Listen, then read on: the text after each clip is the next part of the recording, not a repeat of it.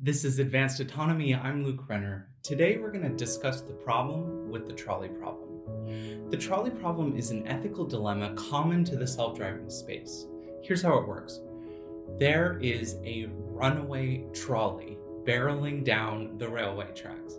Ahead on the tracks, there are five people tied up and unable to move. The trolley is headed straight for them. Now, you are standing some distance away you're off in the train yard and you're standing next to a lever. If you pull this lever, the trolley will switch to a different set of tracks. However, you notice that there is another person on that side track. So the trolley problem asks you to choose between two options. The first is do nothing and allow the trolley to kill five people on the main track, or pull the lever diverting the trolley onto the side track where it will kill one person. So, which is the more ethical option? Or more simply, what's the right thing to do? My guest today, Ben Landen, hates the trolley problem. He thinks it fails to capture the true ethical dilemmas that we find in the self driving space. And also, the trolley problem makes a lot of false assumptions about how self driving vehicles make decisions. And so that's what we're going to talk about today the trolley problem, the problem with the trolley problem, and some alternative ethical dilemmas we should be asking instead. Hi, Ben. Welcome to the show. Hello. Glad to be back. Yeah. So so I gave our listeners an outline of the trolley problem, and I think before we dive into the ethics of autonomy, I thought I'd ask you, what would you do if you were standing by that lever? I am essentially a hyper utilitarian. Okay. So, so you would pull it, no question. Yes, I, I would.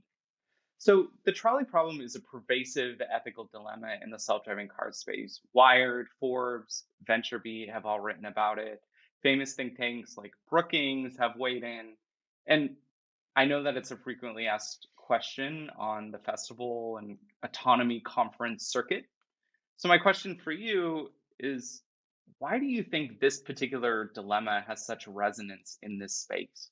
It's really easy to latch onto as a problem that everybody understands and feels strongly about because we're talking about the, the value, assigning value to life here. So the stakes are really high the stakes are very high. Exactly. It's also a problem that you you don't mm-hmm. need to be an expert to weigh in on the trolley problem. Everybody's opinion is just as valuable as the next person's because it's mm-hmm. a it's a humanitarian question. And so it's it's interesting to explore.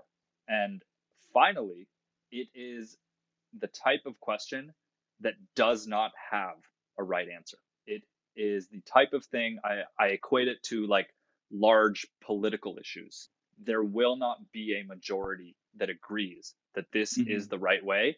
And so it's really fun to argue about it. And it's very difficult to change anybody's minds. So when you combine all those things, it's really easy and fun and interesting to talk about. Yeah, but you said you hate it. I have a love hate relationship with the trolley problem. As it's applied to autonomous vehicles, I hate it for two reasons. One is the assumption that in the real world, we can create this omniscient snapshot that enables us to ask the questions that the trolley problem experiment asked. The second issue is that even if you assume that you have this level of omniscience where you know everything about everything in the scene, that you can then actually act in the physical world in a way that is guaranteed to result in the outcome that you have tried to optimize for. Both of those, I think, are absolute fallacy. Right. So, in the case of the trolley problem, like it posits that you know you're going to kill another person.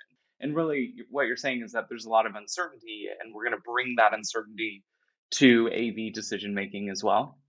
Exactly. So, it actually goes beyond that. So, that's one level of it. And you can really think of uncertainty that exists in every module within the AV stack mapping and localization, perception, path planning, decision making, and ultimately actuation. So you described the uncertainty that can occur in the decision making and path planning areas. That's one element. Then you have the perception element, for instance, which is to say, do I even have certainty that I'm populating all of the actors upon which I'm making my decisions with 100% accuracy? And the honest answer is no. But for me, the trolley problem really gets at this idea of choice, right? Do you proactively choose to harm someone to save lives, or do you passively choose to do nothing and, and let the world burn? But you know, self-driving cars do have to make decisions all the time. So just maybe you could give us a little context about that and tell us how autonomous vehicles actually do make decisions. Yeah. So step one is sensory data comes in camera, mm-hmm. LiDAR, radar. We don't need to get into the details. What is important that comes out of that is the object level and 3D understanding of the world around the vehicle. That's you doing your best effort to build that information that is fed to us in the trolley mm-hmm. problem as known.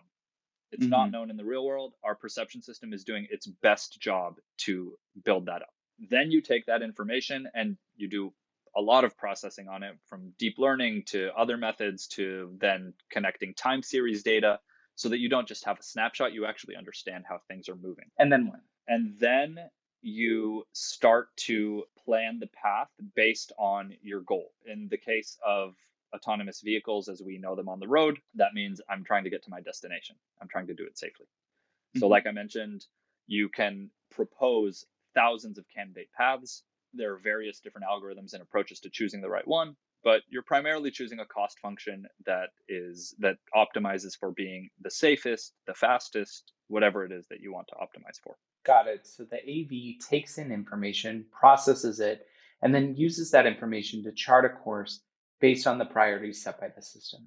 That explanation really surfaces one of the reasons why I think the trolley problem is so resonant, because it's about setting those priorities.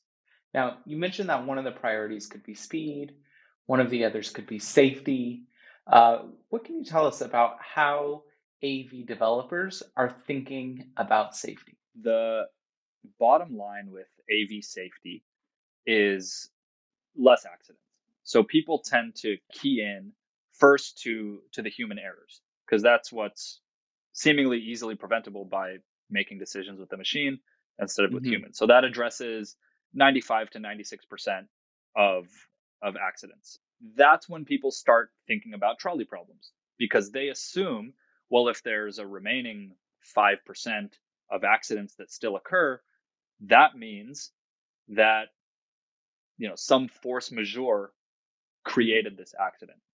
I think this really gets at the crux of one of my issues with the trolley problem, which is that people assume that remaining 5% must be trolley problem like scenarios in which an accident was unavoidable, a tough decision needs to be made. I would push back on that to say AVs are not only going to solve the 95% that is directly attributable to human errors, but that those 5% that still occur would be preventable with better driving leading up to the point at which you say, from here on out, an accident could not have been avoided. Mm-hmm. AVs can can address these issues from the fact that the system just is safer and more preventative in its driving, from the fact that the AVs might be fleet managed, meaning that they are maintained better than mm-hmm. a consumer might maintain their own vehicle.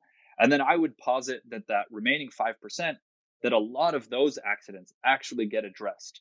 And that then the trolley problem really only applies. And by trolley problem, I mean something crazy happened. I have to hit something. Mm-hmm. That's really only going to apply in a tiny, tiny portion of driving scenarios. So I get what you're saying.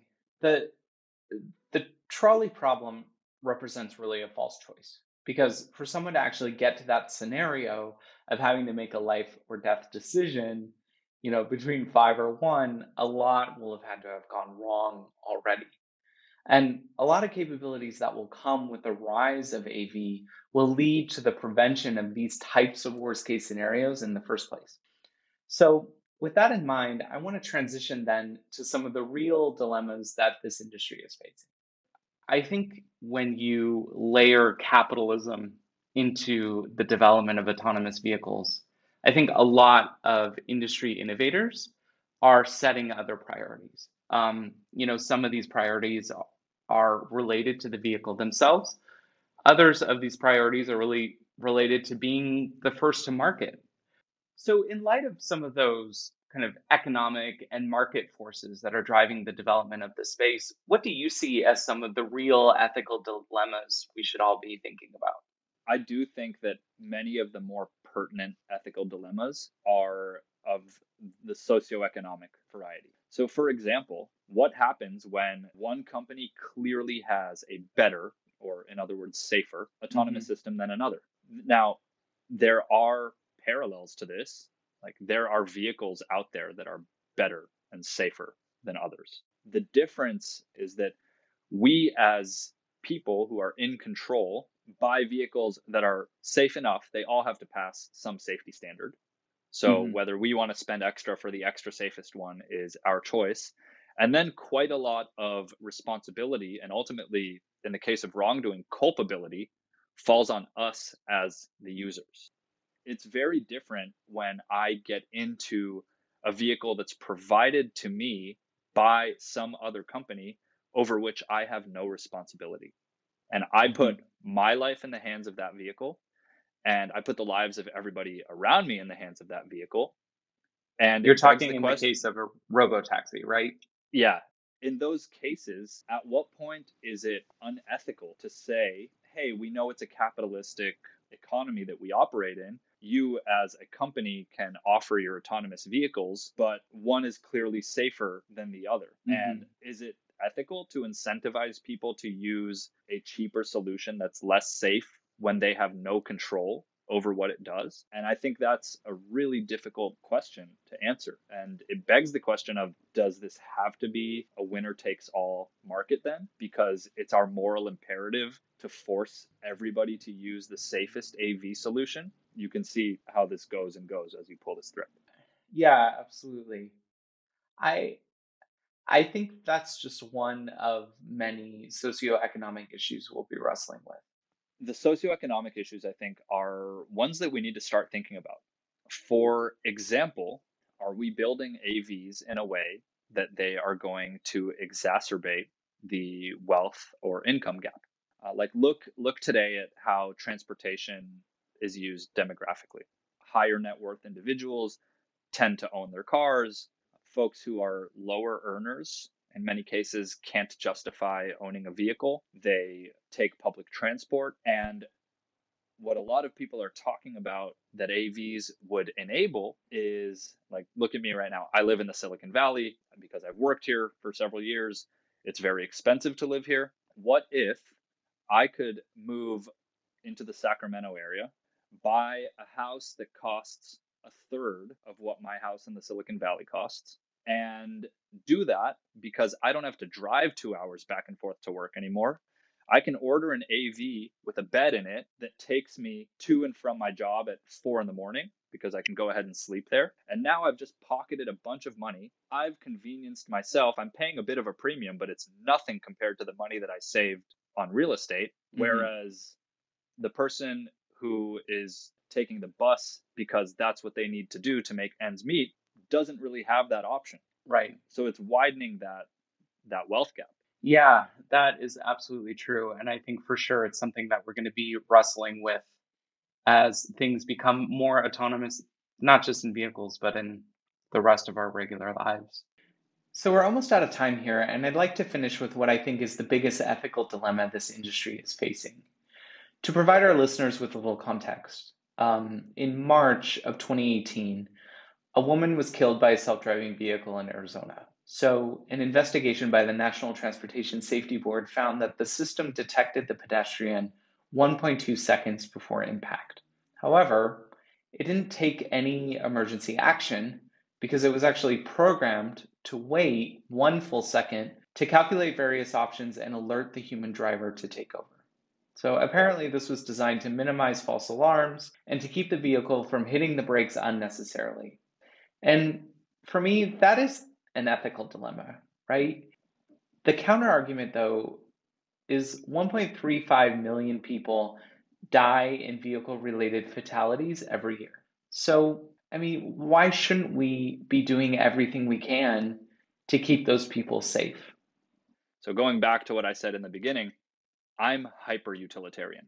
I believe that if by deploying autonomous vehicles, you can save one life, I say release them. That's my belief. And this is what's at the, this is one of the reasons why the trolley problem can be argued from, you know, till the cows come home. Mm-hmm. There are other people who believe, no, now it's a robot, it's not humans. We know humans are fallible. We forgive ourselves for being fallible. And mm-hmm. people have largely arbitrary burdens of proof that they expect machines to have if they're going to replace humans. So yeah, an art an arbitrary one that is convenient because we like round numbers is like you should improve by an order of magnitude.